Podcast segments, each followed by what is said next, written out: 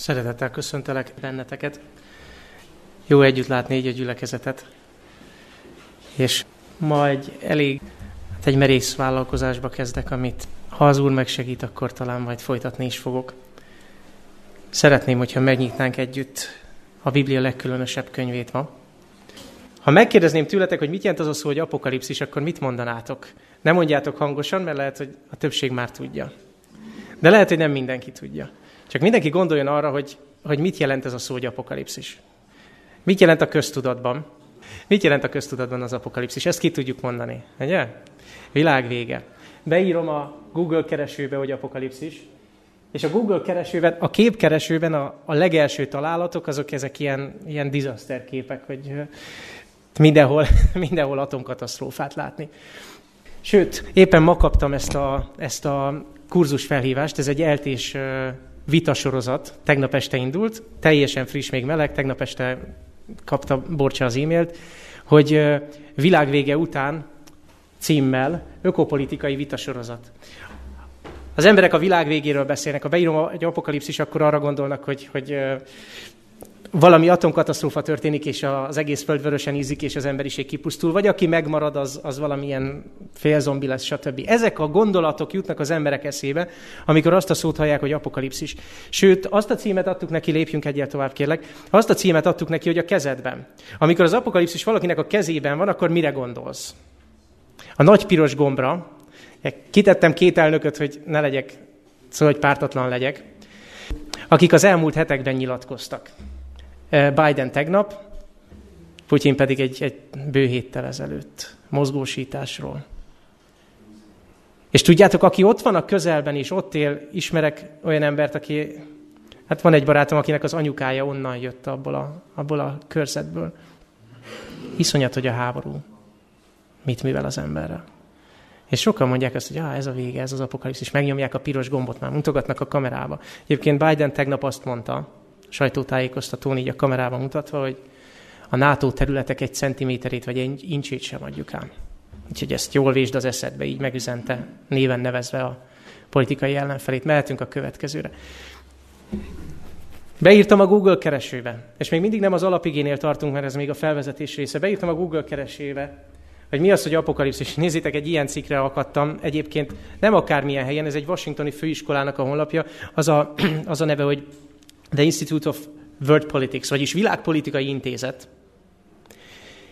És megjelent egy ilyen cikk, közvetlenül a háború előtt most január, januárban, és azt írja, így kezdődik a cikk, az ősi keresztény és zsidó szövegekből származó pontos meghatározás szerint az apokalipszis Isten beavatkozását jelenti az emberiség gonoszsága ellen. Egy idézet küszöbön álló kozmikus kataklizmát, vagy utolsó ítéletet, vagy világvégét, vagy a civilizáció összeomlását.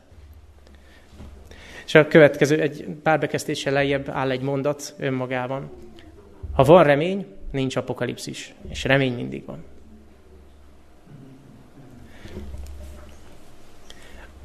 Keressük ki a szótárba, hogy mit jelent az apokalipszis, jó? Mert ez a cikk, nem tudom, hogy mennyi keresztény beütése van, de 6000 éves történelmet emleget, tehát valószínűleg olvasott már Bibliát, de valószínűleg nem nézett szótárat. Mit jelent az apokalipszis? Most már mondhatjátok, mert legtöbben tudjátok. Mit jelent? Mondjátok bátran, hangosan. Kinyilatkoztatás, kijelentés, megfejtés, leleplezés. Ha kinyilatkoztatok, elmondok nektek valamit, amiről eddig esetleg nem tudtatok, ezt jelenti az apokalipszis. Nem atomháborút jelent. Sőt, ez a cikk még azt is mondja, hogy, hogy ez volt a kedvencem. Szinonimája az Armageddon. Tudjátok, mi az Armageddon? Ez egy, az egy uh, profétikus hely, Hor Megiddó, egyes magyarázatok szerint, a Megiddó hegyei, vagy a Megiddó hegye, igazából az ítélet völgyét jelenti. Azt, amikor az Isten végre felszabadítja, kiszabadítja igazságot tesz az ő népéért, az ő ellenségeivel szemben. Még az sem atomkatasztrófát jelent egyébként. Tudjátok, bibliai fogalmakkal játszunk, emlegetjük az Isten nevét, meg emlegetünk dolgokat, és közben azt sem tudjuk, miről beszélünk. A keresztény világ emlegeti a megváltást, és a megváltáshoz egy ostya formájában akarnak hozzájutni másfél milliárd keresztény, vagy több. Emlegetik az Isten nevét, és azt sem tudják, hogy ki ő. Ateista, evolúcionista tudósok creationnek teremtésnek, teremtett világnak hívják azt a világot, amit vizsgálgatnak. És aztán azt mondják, David Attenborough kedvenc mondata, állandóan hallom tőle, a, nagyon szeretem a filmjeit amúgy, de hát tudni kell, hogy más oldalon állunk a keletkezés szempontjából, és mindig ezt mondja, hogy ez az evolúció csodája. Hát mondom, akkor, ha csoda, akkor nem evolúció, nem? Akkor teremtés. Fogalmakat használunk, amikről nem tudjuk, hogy micsoda. Micsoda számunkra a jelenések könyve? Kinyilatkoztatás? A lepel lerántása? A tények igaz megmutatása? Az igazság igaz bemutatása? A jelentés eredeti értelme megjelenés, ezért van az, hogy úgy kezdődik, hogy Jézus Krisztus ki jelentése. Egyébként görögben is ez az első szava, kijelentés a Jézus Krisztusé. Apokalipszis. Nem atomháború, nem nagy piros gomb. Valami sokkal jobb. Ennél valami sokkal több, és nyilván azért ragadt rá erre a szóra ez a tartalom, mert jelenések könyve tele van félelmetes jelenetekkel, a végső háborúról, a végső konfliktusokról. A nemzetek el, egymás ellen való feszültségéről, sőt, az Isten maradék népe ellen való háborúról. Igen, ott vannak benne a háború és a pusztulás képei, de nem ez jelenések könyvének a központi üzenete. Nem. Szeretném, hogyha most felolvasnánk jelenések könyve első fejezetét, ehhez kérek egy kis segítséget. Az alapige nem egy ige lesz, hanem egy ige szakasz. A teljes első fejezet, mind a húsz verse. Hanna, gyere, olvasd el. Jézus Krisztus kijelentése, amelyet adott néki az Isten, hogy megmutassa az ő szolgáinak, amiknek meg kell lenniük hamar. Ő pedig elküldvén azt az ő angyala által megjelenti az ő szolgájának, Jánosnak, aki bizonyságot tett az Isten beszédéről, és Jézus Krisztus bizonyságtételéről, mindenről, amit látott. Boldog, aki olvassa, és aki hallgatja e profétálásnak beszédeit, és megtartják azokat, amelyek megírattak abban, mert az idő közel van. János a hét gyülekezetnek, amely Ázsiában van, kegyelem néktek és békesség attól, aki van, aki volt, és aki eljövendő, és a hét lélektől, amely az ő királyi szék előtt van, és a Jézus Krisztustól, aki a hűbizonyság, a halottak közül az elsőszülött, és a föld királyainak, föld királyainak fejedelme. Annak, aki minket szeretett, és megmosott bennünket a mi bűneinkből az ő vére által és tett minket királyokká és papokká, az ő Istenének és atyának, annak dicsőség és hatalom mindörökön örökké. Amen. Imé eljön a felhőkkel, és minden szem meglátja őt, még akik őt által szegezték is, és siratják őt e földnek minden nemzetsége. Úgy van. Amen. Én vagyok az alfa és az omega, kezdet és vég. Ezt mondja az Úr, aki van, és aki volt, és aki eljövendő, a mindenható. Én János, aki néktek atyátok fia is vagyok, társatok is a Jézus Krisztus szenvedésében, és királyságában, és tűrésében. A szigeten voltam, amely Pátmosznak neveztetik, az Isten beszédéért és a Jézus Krisztus bizonyságtételéért. Lélekben voltam ott az Úrnak napján, és hallottam hátam meget egy nagy szót, mint egy trombitáit, amely ezt mondta, én vagyok az alfa és az omega, az első és utolsó, és amit látsz, írd meg könyvben, és küld el a híd gyülekezetnek, amely Ázsiában van. Efézusban, Szmirnában, Pergámonban, Tiatírában, Szárdízban, Filadelfiában és Laudíciában. Megfordultam azért, hogy lássam a szót, amely velem beszélt. Megfordulván pedig láttam hét angyal, aranygyertyatartót, és a hét aranygyertyatartó között hasonlót az ember fiához, bokáig érő ruhába öltözve, és mellénél aranyövvel körülövezve. Az ő feje pedig és a haja fehér volt, mint a fehér gyapjú, mint a hó, és a szemei olyanok, mint a tűzláng. És a lábai hasonlók voltak az izzófényű érchez, mint a kemencében tüzesedtek volna meg. A szava pedig olyan, mint a sok vizek zúgása. Volt pedig a jobb kezében hét csillag, és a szájából két élő éles kard jött ki, és az ő orcája, mint a nap, amikor fénylik az ő erejében. Mikor pedig láttam őt, leestem az ő lábaihoz, mint egy hold, és rám vetette az ő jobb kezét, mondván nékem, ne félj, én vagyok az első és az utolsó, és az élő, pedig halott voltam, és ímé élek, örökkön örökké. Amen. És nálam vannak a pokolnak és a halálnak kulcsai. Írd meg, amiket láttál, és amik vannak, és amik ezek után lesznek. a hét csillag titkát, amelyet láttál az én jobb kezembe, és a hét aranygyertyatartót. A hét csillag a hét gyülekezet angyala, és amely a hét gyertyatartót láttál, a hét gyülekezet.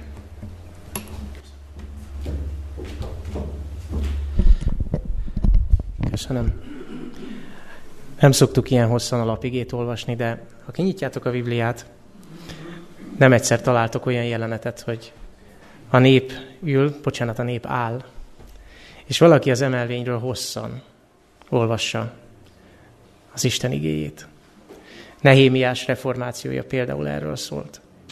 De amikor Mózes ismertette az Isten törvényét és az Isten igéit, ugyanez történt a 40 év végén, mikor mielőtt bevonultak volna Kánánba, és mielőtt Mózes letette volna a tisztjét.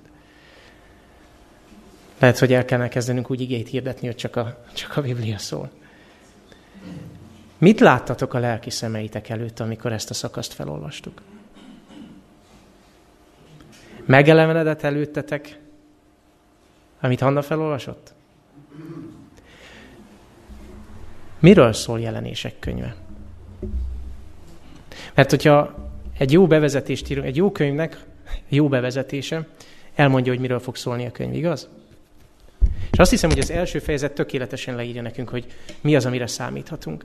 És ma délelőtt nem merek, hogy is mondjam, nem merek nagyon messzire menni. Nagyon leegyszerűsítem jelenések könyvét. Összesen négy dolgot szeretnék kiemelni. Lépjünk, Léci. Jó? Köszi. Összesen négy dolgot szeretnék kiemelni. Nyomj egy előre gombot. Ó, most sikerül nekem is, ha nem volt aktív az ablak. Négy dolog, amit lehet, hogy nem tudtál jelenések könyvéről. Összesen négy dolgot fogok kiemelni, és tudjátok, hogy miért csak négy dolgot. Mint mindig azt szeretném, hogyha otthon, ha hazamentek délután, este, elővenítek jelenések könyvét, vagy a hét folyamán, vagy a következő időszakban. Elővenítek és magatoknak olvasnátok. Én összesen négy dolgot szeretnék kiemelni. Az első, amit lehet, hogy eddig nem tudtál, de most már biztosan tudsz, hogy az apokalipszis az nem világ végét jelent. Mit jelent? Azt mondja, hogy Jézus Krisztus kijelent neked valamit. És nézzétek meg az isteni akaratot, nézzétek meg az isteni szándékot. Ha csak az első három verset elolvasod, mit találsz benne? Kijelenti, adja, elküldi, megjelenti, bizonságot tesz. Figyeljétek meg, hogy az Isten mindent megtesz azért, hogy ennek a könyvnek az üzenet eljusson hozzád. Néha egészen furcsa módon sikerül elérnie, hogy ez a könyv eljusson hozzád. Van valaki a családomban, aki úgy kezdte jelenések könyvét olvasni, hogy a papa azt mondta neki, hogy ezt ne olvassa.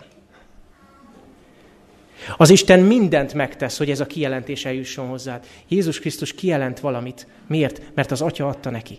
Elküldi az angyalt, megjelenti az angyal által. A Szentlélek inspirálja Jánost, és magával ragadja, és egy látomásban látja mindazokat, amiket Jézus szeretne kijelenteni.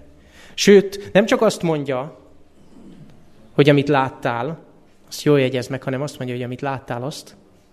Mit csinálja azzal, amit láttál? Írd meg könyven. Miért? Mert 1900 év múlva kb. Ráckevén, egy másik szigeten, nem Pátmoszon, hanem a Csepel szigeten lesz egy gyülekezet, meg néhány lelkes hívő, akik szeretnék tudni, mi az, amit Jézus Krisztus kijelentett. Mert hogy nekik szól, amit Jézus kijelentett. Miért jelenti ki? Jelenések könyvének ez a mottója. Mi a jelenések könyve mottója? Hogy aki olvassa, az boldog. Elég erőteljes szándéknyilatkozat az Isten részéről? Ha visszagondolok erre a, a, a valakire, akinek azt mondták, hogy ne olvasd jelenések könyvét, mert veszélyes, mit vettek el vol, majdnem el tőle? Boldogságot. Azt mondja, boldog, aki olvassa. Éreztétek már, hogy olvassátok jelenések könyvét, és valami bizseregott bent? Boldogság? Ha még nem, próbáljátok ki. Próbáljátok ki. Az Isten szándék az, hogy amikor olvasod, Sőt, amikor hallgatod, akkor boldog légy, de nem ér itt véget. Boldog, aki olvassa, adott esetben felolvassa, itt van köztünk egy boldog ember. Boldog, aki hallgatja, itt van sok boldog ember. És mi az, ami felteszi a boldogságra a pontot, az, az íre? Hm? Akik meg is tartják. Akik, akik meg is tartják. Vagyis jelenések könyve, a jelenések könyve, ez a kijelentés azért adatott, hogy az Isten eligazítson minket. Ha tartod magad hozzá, amit ő neked kijelentett, akkor megtalad azt a boldogságot, testvéreim. Nem olyan boldogságról van szó, mint egy szelecsüti, vagy egy vagy valami finom étel, vagy bármi. Az ember eszi és boldogságot érez, vagy néz egy jó műsort a tévébe. Nem. Amikor az Isten boldogságról beszél, akkor örök életről beszél. Honnan tudjuk? Jézus nyolc mond- boldog mondása mind az örök életről szólt, nem? Boldogok akik? Mert övék. Boldogok akik? Mert övék. Amikor Jézus azt mondja, hogy boldog leszel, azt mondja, örök életet adok neked. Boldog, beteljesedett örök életet. Boldog, aki olvassa és megtartja azokat, amelyek megírattak abban. Miről szól a kijelentés? Ez a harmadik pont. Az első, az apokalipszis nem végítéletet jelent, hanem kijelentést. A második, hogy a kijelentés célja, hogy boldog légy. A harmadik, miről szól? Nézzétek, nagyon sokan állnak úgy jelenések könyvéhez, hogy ez csak egy körkép az ókorról, az ókori gyülekezetekről, mert hogy úgy kezdődik, hogy hét ázsiai gyülekezetet említ. De hogyha lesz lehetőségünk, akkor a jövőben bele fogunk menni abba, hogy mit jelent ez a hét gyülekezet. Igen, szól hét ázsiai gyülekezetnek az első században. Igen. Másodszorban. De elsősorban egy térkép számunkra, az egész történelemre hogy tudd, hogy hol jársz, és lásd az Isten közbeavatkozását a kereszténység elmúlt hét korszakában. Ez azoknak tűnik fel, akik olvastak már valaha történelmkönyvet az életben, hogy jé, tényleg ott van az a hét szakasz. Elég látványosan. Miről szól jelenések könyve? Megmutatja az ő szolgáinak, amiknek meg kell lenniük hamar. Ez profétálás beszéde. Miért? Mert az idő közel van. Jézus rendszeresen így mutatkozik be, én vagyok az alfa és az omega, kezdet és a vég, első és utolsó. Miért? Miért ezeket a neveket használja? Azért, mert ki akar tárni előtted, ki akar nyitni előtted egy vonalat, egy idővonalat, megmutatni, hogy a történelem merre tart. Hogy a megváltás műve hogyan jut el teljességre. És az egésznek a csúcspontja és a középpontja, a fókuszpontja. Íme eljön a felhőkkel, és minden szem meglátja őt. Szeretnétek meglátni őt? Lehet sokféleképpen meglátni, mert azt mondja, hogy siratja őt. Nem idéztem a második felét, de úgy mondja az ige, hogy siratja őt a föld minden nemzetsége. Mindenki, te is sírni fogsz, én is sírni fogok, csak nem mindegy, hogy hogy sírunk, ugye? Szeretnétek meglátni őt? Szeretnétek úgy meglátni őt, hogy íme a mi Istenünk, akit mi vártunk? Egy hónappal ezelőtt arról beszéltem, hogy ha megismered őt, még most, akkor azt fogod kiáltani, hogy íme a mi Istenünk, akit mi vártunk. Akkor örömödben fogsz sírni, amikor eljön a felhőkkel. Jelenések könyvének ez a fókuszpontja. Eljön a felhőkkel, és minden szem meglátja őt, a te szemed és az én szemem is. Még akik őt által szegezték is. És van a negyedik pont. Ezt ne is próbáljátok elolvasni. Szándékosan tettem rá. Így nem illik egyébként diát csinálni, de feltettem magamnak a kérdést, hogy mit mond ez az első fejezet Jézus Krisztusról? Kitettem az első fejezetet egy diára, és utána kitöröltem azt, ami nem róla szól. Az egész első fejezet róla szól. Jézus Krisztus, aki kijelenti a jövőt. Ő az, aki kegyelmet és békességet ad, ő a hű tanúbizonyság, ő a halottak közül az első szület, ő a föld királyének fejedelme, stb. stb. Ő az, aki megjelenik dicsőségben, és az arca olyan, mint a villámlás, és a ruhája hófehér, és aranyövvel van körülkötve. Ő az, akinek a napjáról van szó, amikor János ezt a kijelentést kapja, az Úri napon. Ő az, aki az életét adta érted, hogy megmosson téged a bűneidből. Figyeljétek meg, kezdjétek el úgy jelenések könyvét olvasni, hogy fogod az első fejezetet, kinyitod, és megnézed, hogy mit mond Jézusról. Mert az egész igének ez a lényege. És jelenések könyvének ő a főszereplő, és ő a középpontja. Nem a fenevadak, nem ez vagy az a hatalom, nem a földből, és nem a tengerből feljövő, és nem a mélységből feljövő. Nem a nagy vörös sárkány, ami majd megjelenik. Nem, a főszereplő Jézus. És van ez a sok elhatalmasodott mellékszereplő, és a könyv bemutatja, hogy Jézus hogyan arad győzelmet felettük. Jelenések könyvének lényege, hogy be akarja neked mutatni Jézust. Az egész igének az a lényege, hogy bemutassa neked Jézust, mert az az örök élet, hogy megismerd őt, igaz? Jézus Krisztust úgy mutatja be, mint hű tanúbizonságot, és összesen három-négy dolgot szeretnék Jézusról kiemelni, amiket csak az első fejezetben megtudunk. Ő a hű tanúbizonság. Miért hű tanúbizonság Jézus?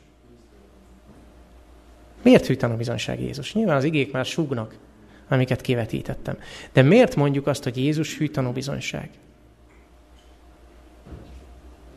Jézus nem azért hű tanúbizonyság, mert lát téged a mennyből, ismeri a gondolataidat, és meg tudja mondani, hogy mi van benned. Jézus nem azért hű tanúbizonyság, mert ismeri a gondolataidat. Akkor az atyára is mondhatná, hogy ő a hű tanúbizonyság. Sőt, igazából az angyalokra is mondhatná, hogy hű tanúbizonyság, mert ők a tanúi az életünknek, és jegyzik a dolgokat szorgalmasan. Miért mondja Jézusról, hogy hű tanúbizonyság?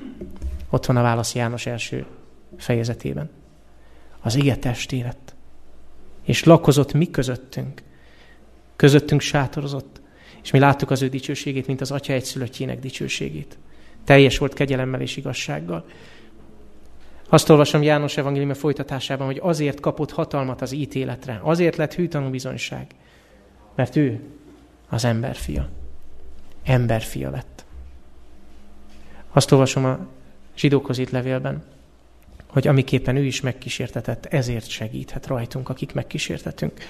Jelenések könyvének az elején ez a felütés, hogy ő a hű tanúbizonyság, ami egyébként még egyszer-kétszer előfordul, azt jelzi számunkra, hogy ha Jézus mond valamit, akkor azt maximálisan komolyan veheted, mert pontosan érzi, amit te érzel. Tudja, hogy min mész át, ismeri a tapasztalataidat. Az ő testének napjaiban könyörgéssel, esedezéssel, erős kiáltás és könyhulatás között járult az atyához. Így képes megszabadítani téged, mert az atya képes volt őt megszabadítani a haláltól. Jézus azért hűtani bizonyság, mert eljött közénk. És tudjátok, mi adventisták nagyon szeretünk vitatkozni a testélételen. Szerintem egyébként az egyik legrémesebb dolog a testélételen vitatkozni. Tudjátok miért? Mert ez az égő csipkabokor, ahol inkább a sarut kellene levenni. Aztán vannak, akik lezárják a kérdést azzal, hogy jó, akkor ne beszéljünk róla. Hagy mondjam, hogy a profét, amit mond erről. Isten fiának emberi formában való megjelenése számunkra maga a mindenség. Olyan aranykötél ez, amely egybeköti lelkünket Krisztussal és általa az atyával. Tegyük ezt tanulmányunk tárgyává. Figyelem, nem azt mondja, hogy tegyük ezt vitáink tárgyává, és nem is azt mondja, hogy kerüljük. Tedd tanulmányok tárgyává személyesen. És most nem arról beszél, hogy olvass el egy jó könyvet erről. Egyetlen egy jó könyvet tudok ajánlani. Fekete borítóval. Olvasd az igét, nézd meg Jézust, ahogy lejön, ahogy átéli mindazokat a szenvedéseket, amiken te átmész. Ahogy testvéreddé lesz. Ahogy ma a szombatiskolában mondtuk, hogy minden időben szeret az igaz barát. És testvérül születik a nyomorúság idejére. Ezt sokszor csak barátokra mondjuk, de ez itt a messiás. Krisztus testélételének témája gyümölcsöző terület, amely meg fogja jutalmazni az igazságért mélyre ásót.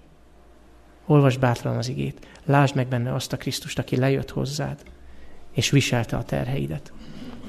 De Krisztus nem csak lejött és élte itt az, az ember életét 33 évig, és megkísértetett mindenekben hozzád hasonlóan, hanem eljött egy pont az életében, amikor letette az életét. Önmagát adta, érted? A keresztfán. Jézus Krisztus, aki minket szeretett, megmosott bennünket a mi bűneinkből, az ő vére által. Jelenések első fejezete, ötödik vers, rögtön ott van a kereszt. Nem tudsz olyan bibliai könyvet mondani nekem, ahol nincs ott a kereszt. Igen, beleértve Eszter könyvét is, meg a többit. Jelenések könyve is a keresztről szól. Ez a felütése, ez a lényege. Figyeljétek meg a három isteni személy bemutatkozását. Ott van az Atya, a lélek, és utána Jézusról hosszan, hosszan, hosszan kell beszélnie Jánosnak. Mert ő az, aki kijelenti az Istent, ő az, aki bemutatja az Istent, az ő szeretetét, ő az, aki megmosott bennünket a mi bűneinkből az ő vére által. Úgy szerette Isten a világot, hogy odaadta ezt a hűtanút. És nagyon szeretem ezt az idézetet, nagyon szerettem volna már, már korábban megosztottam veletek, de nagyon szeretem felidézni újra és újra. Amikor a megváltásról gondolkodunk, vagy az egész megváltás történetet, sőt, amikor az emberiség történelméről, vagy az evangélium hirdetésről, vagy a gyülekezet missziójáról. Figyeljétek meg, mit mond. Sokszor, amikor az evangélium ügyének siettetéséről vagy késleltetéséről gondolkodunk, általában önmagunk vagy a világ helyzetét vesszük figyelembe. Vajon az egyház mikor jut el oda, hogy az evangélium így és így terjedjen? Jaj, hát a világ most ilyen és ilyen, és ekkora a népesség növekedése, és ezekkel mérlegelünk, számolunk, hogy a muszlim területek hez 400 év kell, hogy az adventüzenet mindenhova eljusson, kiszámolták, mert ugye ennyi iszlám ország van, ennyi lakossal, ennyi adventista van ott, tehát ha elkezdjük szorozgatni, osztogatni, 400 év. Azt olvasom, kicsit gondolkodj másképp. Legyen benned érzés. Azt mondja, kevesen gondolják át ezt a Teremtő Isten szempontjából. Kevesen gondolkodnak el azon, hogy milyen szenvedést okoz, okozott, és okoz a mai napig. A bűn a Teremtőnek az egész menny szenvedett Krisztus haláltusáját látva, de ez a szenvedés nem akkor kezdődött, és nem is akkor ért véget, amikor Krisztus emberé lett. A kereszt azt a fájdalmat igyekszik közvetíteni eltompult érzékeink felé, amit a bűn már első megjelenésétől kezdve okozott Isten szívének. Testvéreim, a bűnnel játszani nem pusztán azt jelenti, hogy élek a szabadságommal. Vagy azt mondod, hogy hát nekem ez a szokásom, meg ilyen a természetem, ennyi leültöttem, nem baj, majd megbocsájt. Érted, hogy mit okozol az Istennek minden egyes bűnnel? Ó, hát Jézus úgy is megbocsájt. Persze. Csak közben fáj neki. Elképesztően fáj. És az Isten szeretné, hogyha az ő együttérző képességét egy kicsit úgy megtanulnánk. Ő együtt érez velünk, és azt mondja, tudod mit, akkor most te is kezdj együtt érezni velem. Olyan igazságtalanok vagyunk az Istennel. Mindig arról beszélünk, hogy hát igen, majd megbocsájt, majd ezt is megbocsátja, azt is. Igen, igen, megbocsájt. Csak, és könyörül, csak most már mi könyörüljünk rajta. Ne kelljen állandóan ebben a szenvedésben élnie. A bűnt kiírtani, Egyedül Jézus vére képes. De az képes. Nem kell, hogy az Istennek folyton fájjon. A kereszt azt a fájdalmat igyekszik közvetíteni az én szerencsétlen eltompult érzékeimnek, hogy mit jelent a bűn Isten számára. És a történet nem itt ér véget. Krisztus elsőszülött lett a halottak közül. Nézzétek, ott van a testélet Isten fia a kereszten szenvedő Isten fia. És itt van a feltámadt Isten fia. Elsőszülött a halottak közül. Miért így mutatkozik, hogy elsőszülött a halottak közül? A halál a születés? Ó, sokak szerint igen. Nem, ő nem így elsőszülött a halottak közül, hogy átment a halál fényes kapuján, és egyesült az univerzummal. Úgy lett elsőszülött, hogy? Hogy? Nem a halállal lett elsőszülött, hanem a Feltámadással, nézzétek csak, ő a feje a testnek, az egyháznak, aki a kezdet az első szülött a halottak közül, hogy mindenekben ő legyen az első. Mit jelent, hogy ő az első? Az, hogy az elsőre zsenge Krisztus a halottak közül, a feltámadottak közül. Az első zsenge Krisztus azután, akik a Krisztuséi az ő eljövetelekor. Az, hogy ő első szülött a halottak közül, ez azt jelenti, hogy ő a feltámadás ura. Ő a feltámadás és az élet. Azért szülött, mert visszajött onnan. És sokan mondják, hogy hát igen, a feltámadás teológiája az egy ilyen új szövetségi dolog. Nézd csak meg, hogy Jobbnál mit olvasok. Én tudom, hogy az én megváltom. Képzeljétek el Jobbot, hogy ott ül a sebeiben, elveszítette a vagyonát, mindenek tetejével a családját, a feleség elfordult tőle, a barátai elfordultak tőle, az Isten pedig hallgat. Nem szól egy szót se, pedig Jobb már nagyon várja. És akkor Jobb azt mondja, hogy én tudom, hogy az én megváltóm él. És lehet, hogy meghalok, lehet, hogy ezt a testemet megrágják de utoljára az én porom fölött megáll. El tudjátok képzelni, ahogy ez jobb szemei előtt lejátszódott, hogy ott van tényleg a földön az a por, és egyszer csak odalép két fényes, izóérc láb. Ugye, megáll az én porom fölött, és azt mondja, jobb, kelj fel. Testvérem, ez fog történni. Ez a Biblia ígérete, és ezt már, már Ábrahám kortársa Jobb is tudta. Utoljára az én porom fölött megáll. Én tudom, hogy az én megváltóm él. És ezt a hitet őrizték generációkon keresztül. Azok a hűséges izraeliták zsidók, akik, akik közül egy volt Mária és egy volt Márta és egy volt Mária, mikor Lázár meghalt, nézzétek, mit mondanak? Feltámadott a testvéred, mondja Jézus. Tudom, majd az utolsó napon. Te azt mondja, ó, Mária, valami jobbat tartogatok. Ma valami jobbat tartogatok neked. Itt vagyok személyesen. Én vagyok a feltámadás és az élet.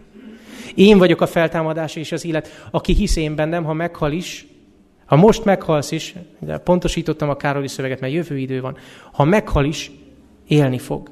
Testvéreim, a halál Jézusnak csak egy alvás. Azt mondja, gyere ki. Kelj fel, Lázár, jöjj ki. És Lázár kijön. Jézus megmutatta Lázár sírjánál, hogy tényleg ő a feltámadás és az élet. Be kellett, meg kellett mutatni ezeknek a szerencsétlen, félig hívő, hitetlenkedő tanítványoknak, hogy ami most következik majd, és egy néhány fejezet múlva az következik, hogy meghal a kereszten, az nem a történet vége. Aki hisz én bennem, a meghal is élni fog. Ő a feltámadás és az élet. Ő a halottak közül az első szülött. Aztán Jézus egy másik módon is bemutatkozik. Nem csak mint földre jött üdvözítő, nem csak mint aki elviselte értünk a halált, nem csak mint aki feltámadt értünk, hanem mint aki felment a mennybe. Megjelenik Jánosnak, és hallottátok, ahogy Hanna felolvasta János, hogy reagált. Ugye összeesett a lábaihoz, mint egy holt. Milyen látvány volt Jézus Krisztus? Nagyon érdekes, hogy a, a Biblia kétszer is, á, bocsánat, nem kétszer, többször is leírja ezt a látványt. Megtaláljátok jelenések könyvében egyszer-kétszer, és megtaláljátok még egy másik könyvben, szinte szó szerint ugyanígy. Megjelenik feje, fejének haja fehér, mint a gyapjú szemei, mint a tűzláng lábai, mint az izzófény, és szinte ugyanezeket a szavakat találom. Hol? Mondjátok meg nekem. Dániel könyvében, így van. Dániel, aki megírja a jelenések könyve testvérkönyvét, ugye a kettő együtt alkotja a Biblia nagy profétikus, hogy is mondjam, gerincét. Mind a ketten ugyanazt a Jézust látják, ugyanúgy, izzófényű érsz, tűzláng a szeme, és mind a ketten összeesnek, és olyanok lesznek, mint a holt. Felemeltem szemeimet, és láttam egy férfi gyolcsba öltözve, dereka ufázi aranyjal körülövezve. Miért van rajta ez az aranyöv?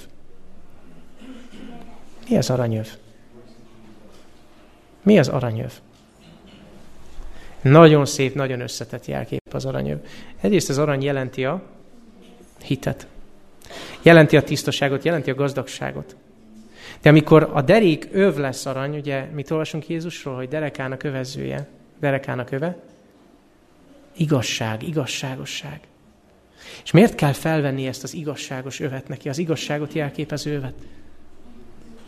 Mert ő a főpapunk, ő a mi tanunk, ő az, aki ítél felettünk, és ő az, aki a mi ügyvédünk. Mind a két alkalommal megjelenik ez, a, ez, a, ez az aranyöv, mint ami jelképezi, hogy amit most fogsz látni, vagy amit most láttál, az az Isten igazságát jelenti ki. Jézus Krisztus a mindenható, az ő hatalma végtelen, és tudjátok, nagyon szeretem ezt az idézetet. Tényleg sokat beszélünk arról, hogy mi a Jézus hite. De Jézus hite nagyon szorosan kapcsolódik ahhoz, hogy Jézus hogyan jelenik meg Jánosnak és Dánielnek is.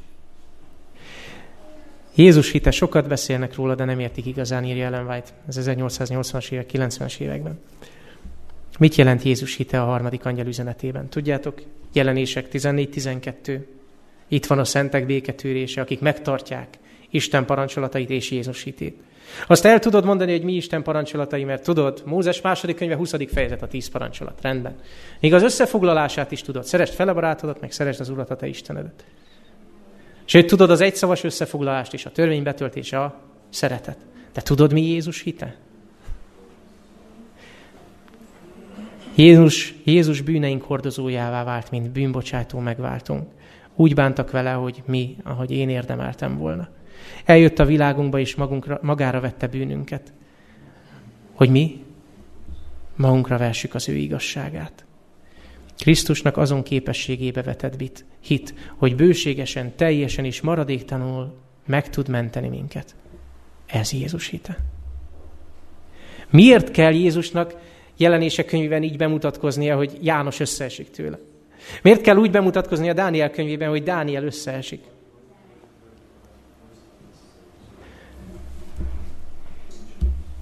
Jézus elkezdi kijelenteni a jövőt. Jelenések könyvében. Kijelenti Dánielnek. Kijelenti, kijelenti a tanítványoknak Máté 24-ben. Kijelentette Pálnak látomásban. De addig semmit nem jelent ki a jövő nagy konfliktusaiból, amíg nem biztosít arról, hogy az ő hatalma végtelen Végtelen a megváltásra, végtelen arra, hogy megtartson téged. Végtelen arra, hogy megszabadítson a bűntől. Jézus nem csak emberként jött el a földre, hanem Istenként ott áll az Atya előtt. Emberfia és Istenfia. Mind a kettőt látnod kell.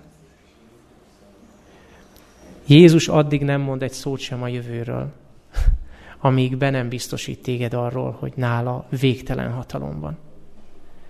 Testvéreim, annyiszor látjuk azt a bizonyos piros gombot a tévében.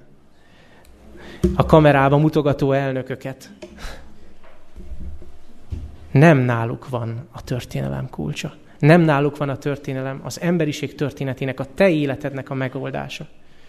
Nem náluk van a győzelem. Lehet, hogy időszakosan legyőzik egymást, aratnak sikereket az egymás elleni háborúban. Te pedig nézed a híreket, és egyre inkább pánikolsz, mert nem tudod, hogy ami ott elindult, az mikor terjed ide. Jézus addig nem mond el semmit a jövőről, és a jövő félelmeiről, meg a fenevadakról, meg a nagyhatalmakról, amíg nem biztosít téged arról, hogy ő végtelen hatalmú megváltó. Aki, ha megjelenne, ugyanúgy esnél össze a lábaihoz, mint János apostol, mint Dániel. Meg mint bárki, mint ahogy Pál apostol összeesik ott a Damaszkuszi úton. Jézusnak abba a képességébe vetett hit, hogy bőségesen, teljesen és maradéktalanul meg tud menteni. Ez a Jézus hite. És tudjátok, az a jó hír, hogy a történelem legvégén maga Jézus rámutat egy csoportra. És azt mondja, hogy na, náluk ott van az a hit.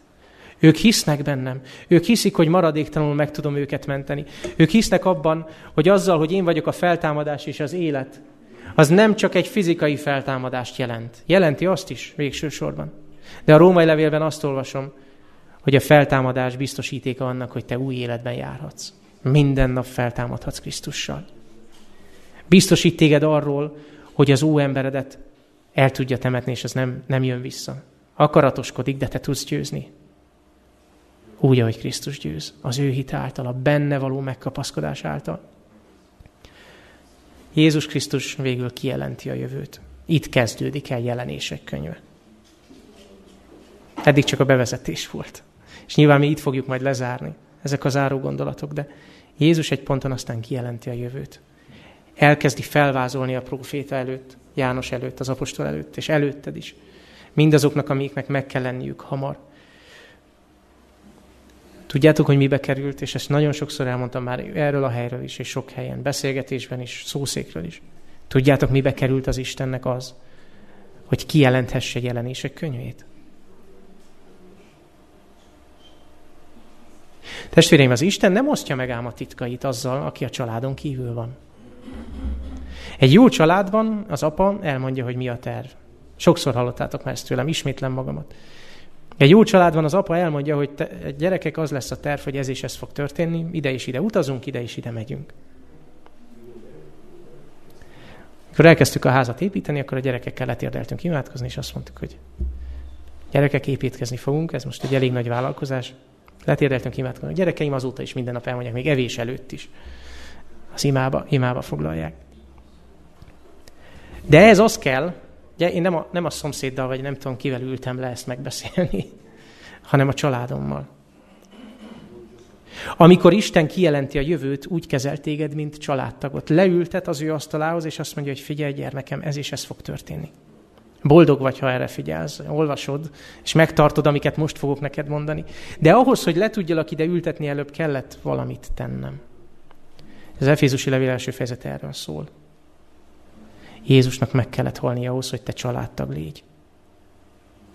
Az első fejezet körülbelül hetedik versénél azt olvassátok, hogy, hogy az ő kegyelmét nagy bőséggel közölte velünk. A kegyelem az a keresztből fakad.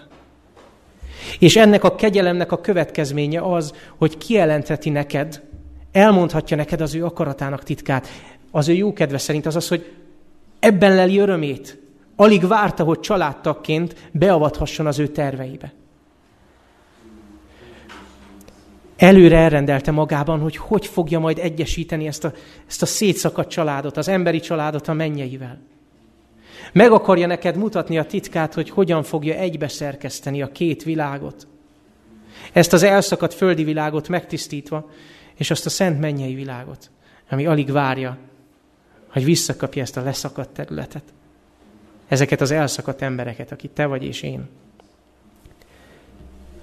Jézus Krisztus megismertette velünk az ő akaratának titkát, az ő jó kedve szerint, amelyet előre eltervezett magában, az idők teljességének tervére nézve tudnélik, hogy ismét egybeszerkeszt magának mindent az Isten Krisztusban. Mind amik a mennyben vannak, mint amik a földön. Dániel könyvében Jézus megjövendeli azt, hogy eljön az a pont, hogy ezt tudakozni fogják sokan. Dániel könyvét, jelenések könyvét. Testvéreim, lehetnénk esetleg mi azok, akik kérdéseket teszünk fel Dánielnek és jelenéseknek, könyvének?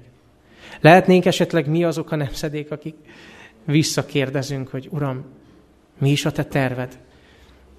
Hogyan fogod egybe szerkeszteni? Hogyan fogsz engem beilleszteni oda? Mit szeretnél bennem elvégezni, hogy alkalmassá váljak a mennyre? Ha ezeket a kérdéseket teszed fel, azt mondja, boldog vagy. Boldog vagy, ha olvasod és megtartod. Megtartod a profétálás beszédeit, amik jelenések könyvében leírattak. És az utolsó, ott fejezem be, ahol elkezdtem. Emlékeztek, azt olvastam ebből a cikkből, hogy ha van remény, akkor nincs apokalipszis, és remény mindig van. Kiúztam ezt a mondatot. Ez a, a cikknek a legnagyobb tévedése. Azért van remény, mert van apokalipszis. Az apokalipszisből tudod, hogy van remény. Tudnilik, Jézus Krisztus kijelentéséből tudod, hogy van remény.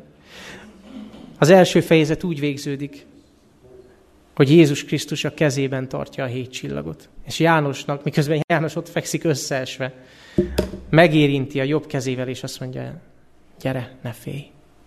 Ugyanezt történik Dániellel is. Hozzáér, és azt mondja, ne félj. Jézus azért mutatja, tudjátok, ez a testbeszéd, azért mutatja, hogy ott van a csillag, nem a bal kezébe, a jobb kezébe. Ott van a jobb kezébe a hét csillag. A te életed is ott van. A te gyülekezeted élete, a te nemzedékednek az élete, és ott van az ő kezében. Nem hat csillag van a kezében, hogy az utolsó már nincs ott, mint sokan tartják, hét csillag van a kezében. És azt mondja neked, hogy ne félj. Van remény, mert van kijelentése Jézusnak feléd, és az ő kezében vagy. Oda van írva jelenések könyvében. Testvéreim, erről szól jelenések könyve.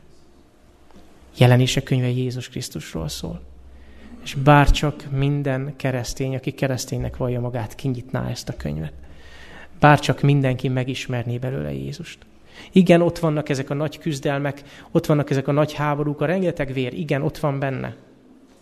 De addig nem beszél róla, míg nem biztosít a hatalmáról, a megváltó, a megváltó erejéről, arról, hogy testvérként melletted áll.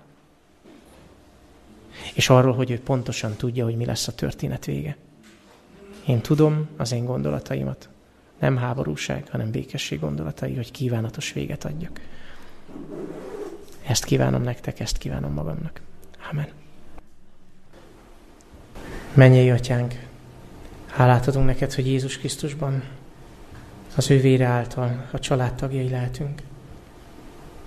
Hogy Jézus kijelentése eljuthatott hozzánk az évszázadokon át hogy te szólítottad, felszólítottad Jánost, hogy írja meg mindazt, amit látott és hallott. És mi tanulhatunk mindazokból, amiket te üzentél annó. Atyánk, segíts jelenések könyvét úgy kezelnünk, mint ahogy azt te szántad a boldogságunkra, az örök életünkre. Szeretnénk kérni téged, atyánk, hogy adj nekünk lelkesedést, adj nekünk figyelmet, adj nekünk Adj nekünk kitartást. Látod, hogy egy olyan állapotba jutott a világ, amikor képtelenek vagyunk egyszerűen leülni, és hosszú távon olvasni és odafigyelni. Megmérgezte az agyunkat annyi minden.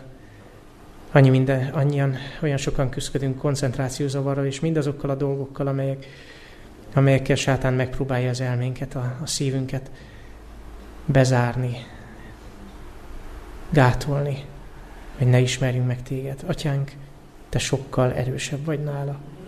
Szeretnénk kérni téged, hogy gyújtsd fel mindannyiunk szívében újra a te igéd iránti szeretetet.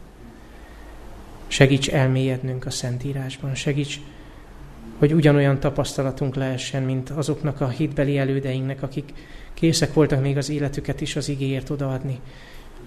Mert, mert olyan erős üzenetet olyan bátorító üzenetet találtak benne. megtalálták az igazi boldogságot. Atyánk, segíts értékelnünk a kijelentést, amit adtál. Segíts értékelnünk Jézust.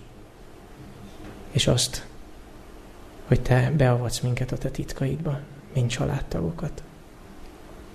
Ezzel az örömmel és hálával jöttünk eléd. Fiad nevében. Ámen.